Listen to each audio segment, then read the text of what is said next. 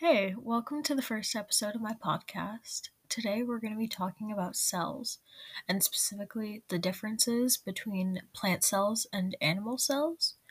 Both animal and plant cells have mitochondria, nucleuses, and cell membranes.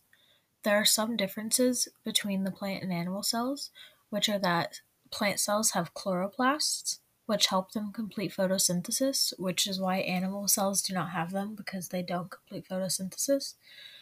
Um, and plant cells also have a cell wall, which give plant cells a unique square shape.